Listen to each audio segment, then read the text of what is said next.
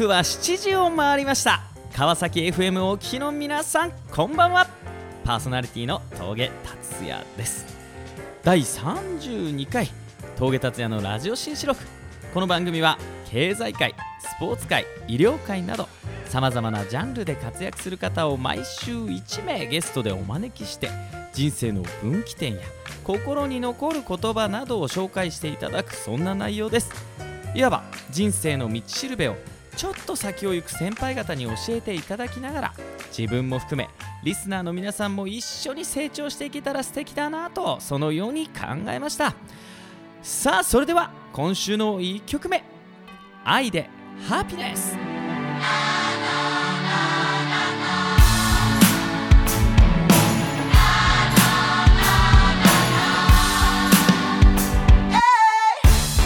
余裕が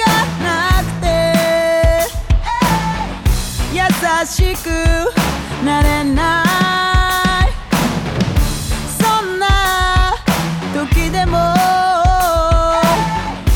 ちゃんと分かってくれてる人がいる周りを見渡せばい。ろんなドラマでも嫌なニュースだけじゃない No no no no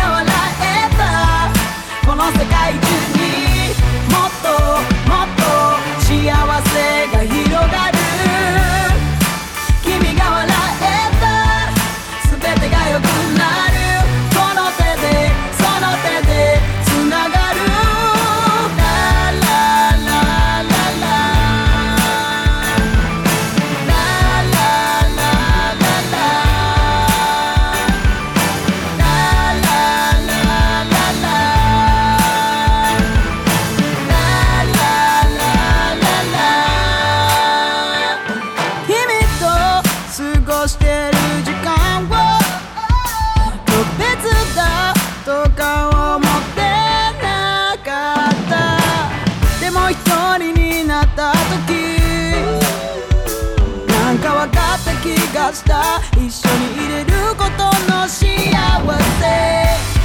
本当に君に会えてよかった。どんなに嫌な一日だって君の笑顔で。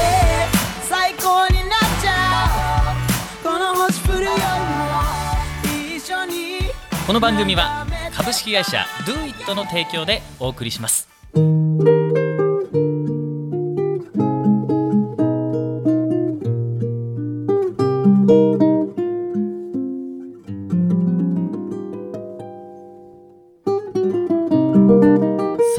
れでは本日のゲストをご紹介しましょう。皆さんご存知の QB ハウス現在世界中で400店舗あると聞いてますけれどもその中でなんと顧客満足度調査5回も日本一に輝いております。今現在12店舗経営されてますよ。平祐介さんに来ていただきました。こんばんは。こんばんは。ありがとうございますはじめまして。はじめましてありがとうございます、まあ、平さんとね僕はあのある研修会社で、はいえー出会いがありましたので、まあ、あの一緒に何かあやったという経験はありませんけれども、はい。まあ、いろ同じ学びをしている同士として、はいあのいるわけなんですがいやいやこの実績はすごいですね平さん。ありがとうございます。何ですかこの顧客なんか聞くところによるとこの顧客満足度調査、まあ、いわゆるそのキュービーハウスの歴史の中でも、2009年からスタートしたということそう、です確かそうですね。まだ6回そうですねなんですねはいその6回の中のえ5回え、が5回を。日本一とそうですね。そして、えー、2, 2位になった2位がのが1 1回回と。いうこと、はい。すごい実績ですよねありがとうございます。まさにこの実績の要因は何でしょう？ええまあいろいろあると思うんですけれど、やっぱり何のために仕事をしてるのかとか、うん。あのそういった思いが他の方々よりもちょっと強かったのかなっていうところですね。あのメンバー一人一人の中に、うん。ええ。何のあなるほどなるほど、メンバー一人一人が、ええ。その何のためにというものを明確に持ってえるそうですね。えちょっと聞きたい聞きたい。体どういうことですかそれ、やっぱりうん。例えばあのよく夜コンビニさんがうんある、うん、でそのコンビニでアルバイトしてる方たちいらっしゃると思うんですけいど、ますよね。まあ、全員が全員ってわけじゃないんですけど、うん。じゃあその子たちがこう、自分のお店が良くなればいいなとか、うん。売り上げが上がればいいなとかう、ん。あのもっとお客さんに喜んでもらえたらいいなって思ってるかどうかって想像するとちょっとなかなかなかなかそうは見えないいと思いますよね日本の銀行の利ええ利率みたいなね、ええ。うん、そんな感じだと思いますよ、え正直。で我々そのキュービーハウスん。だけに限らず、割と勤めてる方ってそういう思いってちょっと少ないんじゃないかと思うんですよね。でそこについて何て言うんでしょうかね。みんなでこう共有してきたことがこういう結果となって現れたように思いますね。なるほど、ええ。じゃあその何のために？ええ。という部分に関しては、ええ。それって何なんですか？その全員が一緒の意見なんですか、あの以前はですね、あの私と奥さんでこう FC の店舗こうすごく売り上げが良かったんですね。いでそこの中で当時まだ150店舗ぐらいだったんですけど、常にこう売上伸び率トップ10に入ってたんですよね。ううんうんでそこの実績を買われてこう本部からこうお店を預かるような流れになっていったんですけどですから僕らがこうん。う天狗になるまでいかないんですけど、うんうん僕らの同じ通りやればうまくいくっていう、うんうなんか錯覚をしていて、だから僕らのコピーを作ることにこう一生懸命だった時期があったんですけど、うん。やっぱりそこでは立ち行かなくなってきてやっぱりそれぞれの中にどんなものがあるのっていうふうにこう、うん。なんていうんでしょうか聞くというか、うん。一緒にこう育てていくみたいなそんな関わり変え、えーその時の壁っていうのはええ。経済的な壁なんですか？それともなんだろうなうんなまあ、経済的というのはえ売上の横ばいの壁なのかええ。それとも例えば社員のえ。離職率だったりだとかモチベーションだったりとかなんかどういう壁だったんですか？そう一番はですね、まあ、幸い時代の追い風もあってその経営が立ち行かないっていうことは、うん。あの局面は少なかったんですけど、はいはいはい。それよりもやっぱりお客様のクレームだったりとか、えーと僕らがこう大切にこうしてきたお客様に対して、うんうん。あのちょっとあまりにそっけない態度だったりとかあの1000円っていう金額なんだからあうんまり要求しないでくれよっていうのがこう、現れちゃうというかまさにお客さんのええ。満足度っていった部分の壁、そうですね、自分たちの思いがなかかなかこう浸透していそうかないと。ですね。はいでそこであえてその何のためにというところをええ具体的にどうやってこうみんなに明確にさせてったんですか？あの今もその最中ではあるんですけど、まあ、常に問いかけるっていうことですよね。なるほど。で、まあ、具体的にしていることっていうのは、うんうん。あの毎朝も5年以上続けてるんですけど、ね毎朝あの社員向けに全社員向けにこうメールを打ってるんですよ。で日々例えば今日だと峠さんとこういうふうにお話ししたことで何を感じたかとかうん。どう生かすかっていうことを明日メールで多分送ると思うんですけど、うん。日々起きたこととか感じたことをこうメッセージしてるんですよね。うん。でうん。それだと一方通行なんですけど、今度はそれを店長たちにお願いして、うん。朝礼とか修礼の場で、うん。あのメール見てどう思ったみたいなことをうん。感じたこととかをこう発言してもらう、ああしろこうしろっていうことではなくて、うんどどうしたいのかどう思うのかどう感じているのかっていうことをこうアウトプットしてもらうような機会をどんどんどんどんこう意識して作ってるっていうのはありますね。でその中でやっぱりそれこそさっきコンビニさんって言ったらね本当失礼になっちゃうんだけど、あの限られた時間、うん。自分の時給だけのために働いてるっていう方がいいのか、うん。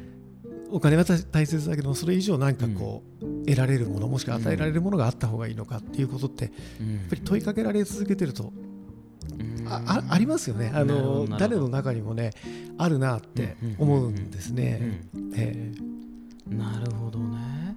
で実際まあそのアウトプットっていうのはええ。そんな効果的なんですか、あのまあ、実績がね、たええ。証明してるんでそうなんでしょうけども、えなんかね、ええ。アウトプットの重要性っていうのはそんなに、ええーっとですね、ちょっとややこしくなっちゃうんですけどね、あの一本の木を想像してもらいたいんですよ。はで、いうん。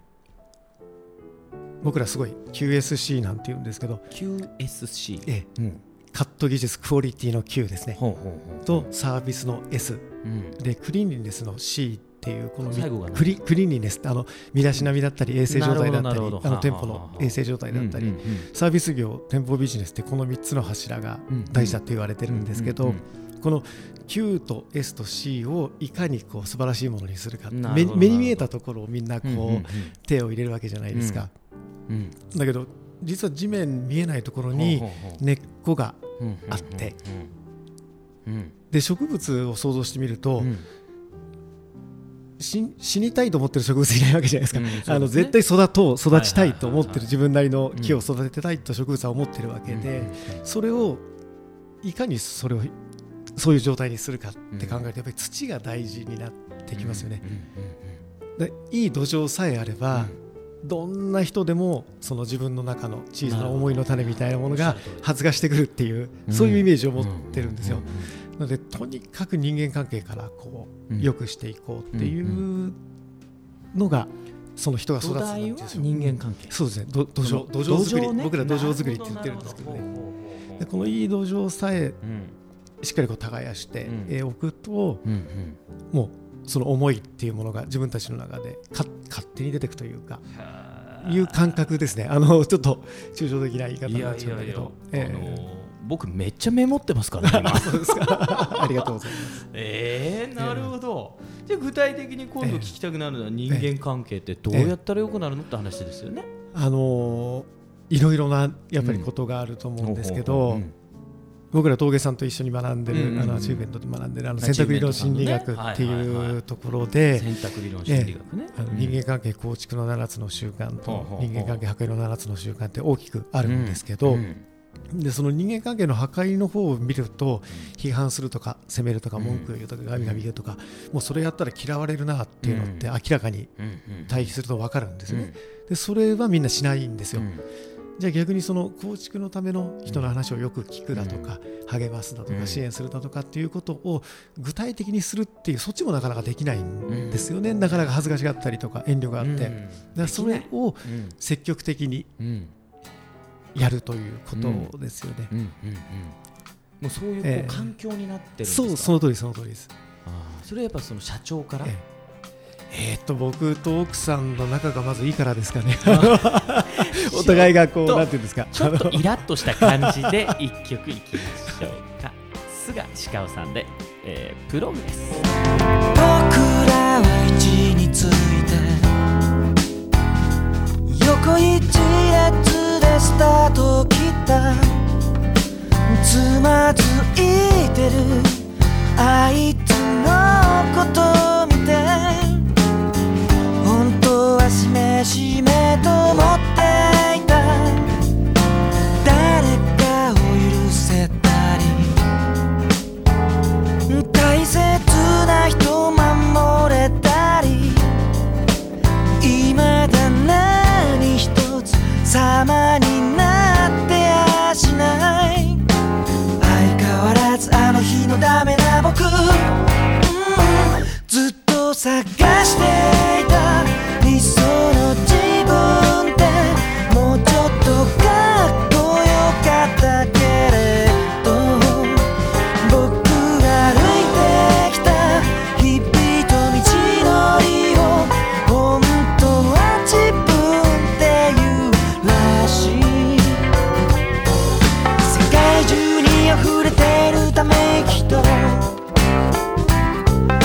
と僕の甘酸っぱい挫折に捧ぐあと一歩だけ前に進もう。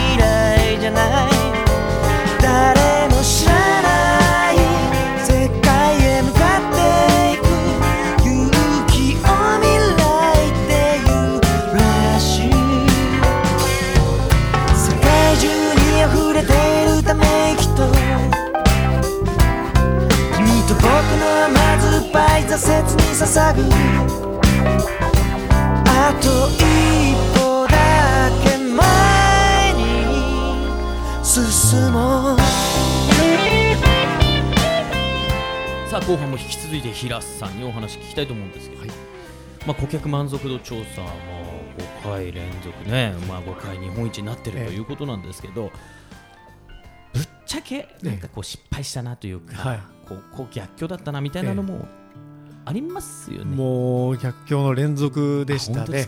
安心した。うんうんうんそれはうん。最初そのうちの奥さんと2店舗 FC 経営をしてたんですけど、はいはい。このその実績が認められて、うんうん本部の方からこうお店を預かるっていうことになった時に、僕らが変わっていないのに環境だけはどんどん店舗が増えていった。半年になるほど。1店舗。半年に1店舗気が付いたら6店舗ぐらいになっていて、うん。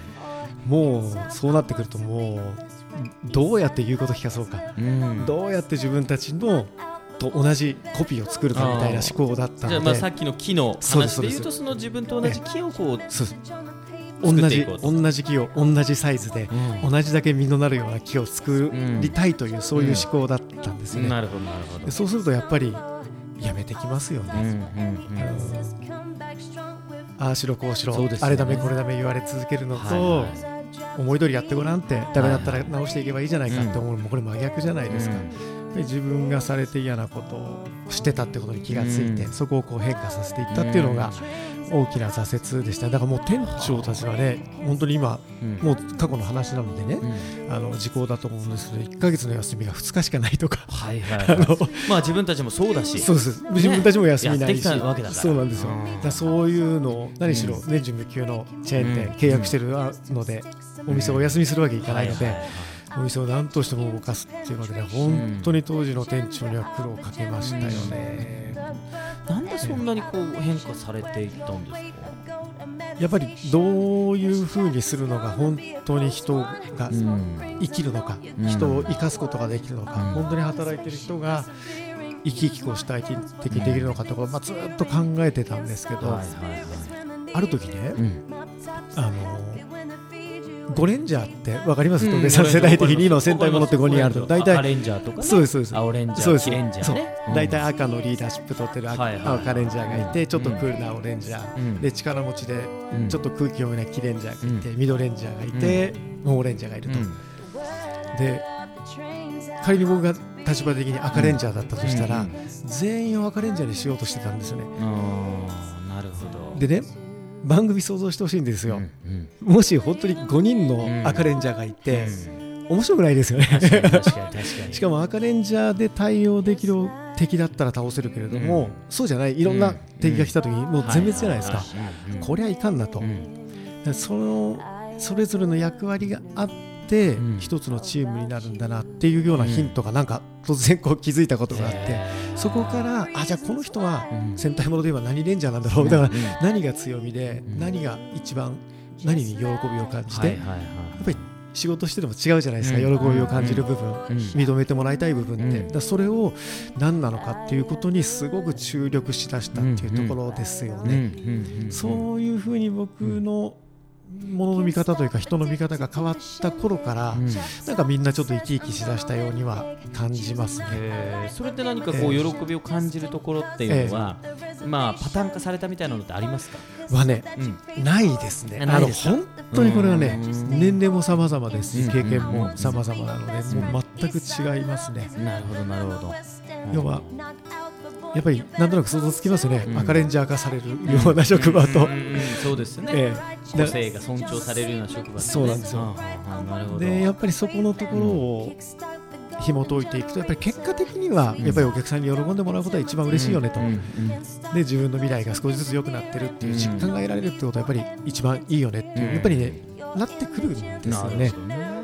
でやっぱりそこにどうしても合わない人ってやっぱり代謝っていうのはゼロではないですけど、はいはずい。ぶん改善されま特したね。にほらあのこのカットの世界、は美容室、はい美容室っていうのは、離職率がね激しいなんてね。言いますよね。うすごいちの弟もあの山の美容学校はいはい。にあ卒業して、へえ今何やってるかっていうとカメラマンやってますし。えー。うん。もう感性のね仕事ですからね。うんけどね、えーやっぱそういう中ではやっぱ周り見てもこう離職率なんかは非常に激しいなと思うんですけど、その辺はだいぶ改善されてきましたね。激しかった。あ激しかったですね。うもうねかひどい年でね、うん。4割ぐらい1年の間に亡くなりました、えー。これが私辛くてね、うんもう。そうですよね。本当にねあのー僕はあんまり恋愛経験ないんですけどね、あの奥さんともう25年も一緒なので、ただもう大好きな彼女うんにこう振られた時の感じをうん40人1年間に食らってみ、うんあ40人4割食らったいやいや。ことを想像してほしいんですよ。確かにね。もう全否定ですよ。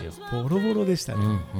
でもやっぱりそうなってしまうような僕だったんだなっていうのがはいもうそれはもうねうん。はっきりわかりますね。今だったらそうはしないななるほど、じゃあそのその先ほどのええ。改善の秘訣っていうのはええ。先ほどのその選択理論、はい。人間関係を大事にしたはい。とそうですね。いうところにあるんはい、ですそこはもうそこ一番大きいですね。うん離職率をこう激しくね止めるためにええ。お給料をいっぱい上げるんだみたいなそんな感じじゃなく、なくですね。なく。もうそこのところは真真逆、あまりお給料の話はしないですね。はあ。っていうか出出ないですね。それよりも成長の話が出ますね、店長会では。いかに自分自身が成長するかとか、うん。いかにメンバーを成長させるかというところで、じゃあ逆にそうなってくると、その成長の行く末にはなんか独立みたいなイメージもあるんですけど、独立していきますみたいな人も多いんですかやっぱり今までうん。本当に独立したのは2人だけですね。で、2人ともうまくいってます。あ今、えっとね、15年間の中で120人ぐらいのメンバー見てきてるんですけど、えその中で本当に独立したのは2人だけですね。えで独立したいって思って入ってきたメンバーも聞いてみるわけですよ、うん。独立ってどんなイメージなの自分一人の城が持ちたいのかお金持ちになりたいのか、意味もなくかっこいいから独立とかって思ってる場合もあって、うんなるほどね。その独立に何を求めてるかってことをあー案外知らなかったあの本人が分かってなかったりするんですよ。まあ確かにそうですよね、独立がかっこいいんだっていうよそううなですね。ね。なんかありますよね。あの表面的な、表面的な思い込みがそうですね、あでも本来聞いてみると、ええ。案外そうでもなかったりするんですよね。そういうことなんですね、え目的が何なのかと。そうですね。まあ、そこもまた得意の質問をするわけですね。そうするとやっぱこう自分の中にある本来どうなりたいかっていった部分が明確にどんどんなってくると。ね。はでまあちょっとこう、うん。仕組み的な部分もある、うんうん。当然ねあるんですけどやっぱり1年今の自分と1年後の自分と3年後の自分が全く同じだったらどうかっていうことってよろしくないじゃないですか。はいはい。やっぱりそういう問いかけをしながら、うんうんえー、とちょっとし背伸びした自分像みたいなものうん。をこう明言化するってことはお手伝いしてるんですね。えーどういうことですか？あの例えば目的とか目標とか目標設定って硬い言葉になっちゃうんですけど、うんうんうん今の自分よりもうんちょっと背伸びした自分像を描こうっていうことで、私はお客様にとってこういうスタッフです。私は仲間にとってこういうスタッフですっていうんううん。ことをちょっと言語化してもらうってことをしてるんですよ。う。んなるほどで例えば、うん。お客様に対してうん。安心してもらえるスタッフですとか、うんうん。あのありがとうと言ってもらえるスタッフですってことうん。をスタッフが言う場合があるんですけど、うん。でも大体それもう現今今そうなっていることが多いですよ、うん。でもうちょっとちょっとこんなこと言っちゃってもいいのかなっていうぐらい、ははは例えば私に担当されたことでお客さんがうん。ついつい一人口コミしてしまうスタッフですとか、はいもうちょっと膨らましてあげて、うんですでに口コミがあるスタッフにはうん。私の姿を見てうん。仲間がよりやる気よりやる気になってくれるスタッフですとかっていうちょっとなんていうんですかね。今の自分はどうあれちょっと半歩先というか背伸びした自分像を明文化してもらってそれを共有するっていうそんなことはしてますね。そうですね。こう視覚化されていくような。はい。なるほどもう一曲いっときましょう、RC サクセッションで「君が僕を知っている」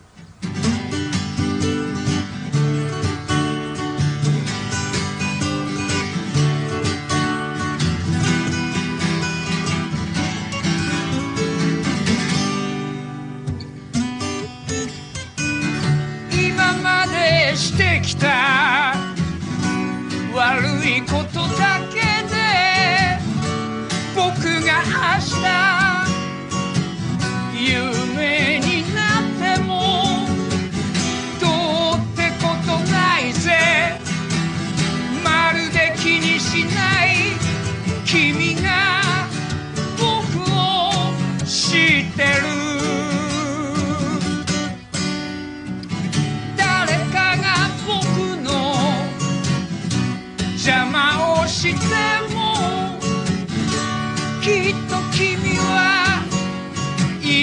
と思いつくなんでもないことで僕を笑わせる君が僕を知ってる何から何まで君が分かっていてくれる僕のことすべて分かっていてくれる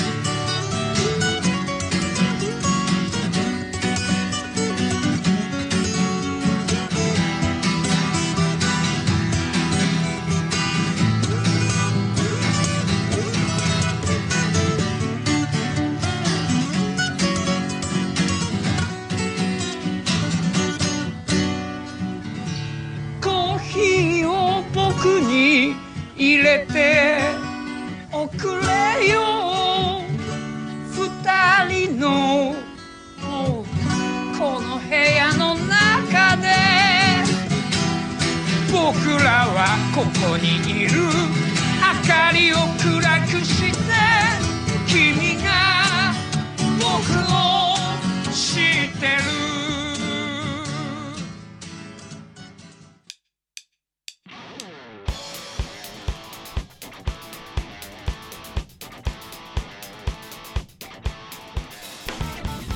はいあっという間の30分でした。平さん本当にどうもありがとうございました。もうねますメモメモメモでね僕のノート真っ赤っかになってますけどね。ぜひねあの最後に聞きたいんですが、はい。まあ店舗ビジネス、まあ、はい地域密着で今はい。されてるわけなんですが、は店舗ビジネスでこう勝つコツと、はい。ったところでですね、はぜひぜひちょっとシェアしてもらえたらなと思いますけれども、どうでしょう？そのあたりはですね、えっと、まずうちの中で独立っていうメンバーが2人いたっていう話なんですけどやっぱりその2人に共通しているのは、とにかくやっぱりお客様を大事にして、お客様から人気がありましたね。で当然技術っていうのは、うん。あの当然あるんですけど、はいはいはい。じゃあ特別技術が上手かっていう感覚ではなかったように思いますね。お客様に対お客様を大切にするっていう思いがお客様に通じて、本当にね面白いんですよ。うん。その店長がいた時に、うん。その店の前でこう立ち話連絡事項とか話をしてると、会話にならないんですよ。お。というのはというのは？もう通る人通る人がみんなその店長をあ。いや店長頑張ってるとかなるほど何してんのねまた今度行くよみたいな風にもう次から次へともうみんながその店長のお客さんみたいな形でもうやっぱり彼はうまくいくなっていうのはもう分かりますよね。で今ももうね今3店舗目作ろうかなんて言ってね頑張ってるメンバーもいますね。えーなるほど、ありがとうございます。まあ、平社長から今日学んだこといっぱいありますけれども、はいこうね、問う、質問をするということ、はアウトプットさせるということ、そしてまた人間関係、はい。でまた最後ですね、あのいわゆるお客様を本当に心から大事にすると、はい。ここですよね。い、や本当に今日はありがとうございました。ありがとうございました。まあ、今回、キュービーハウス、ね、5年5回連続なんと日本一に輝いた平祐介社長に来ていただきました本当にありがとうございました、どうもありがとうございました。さあ峠達也のラジオ新記録いかがだったでしょうか？皆さんまた来週お会いしましょう Do it! この番組は株式会社 Do it の提供でお送りしました。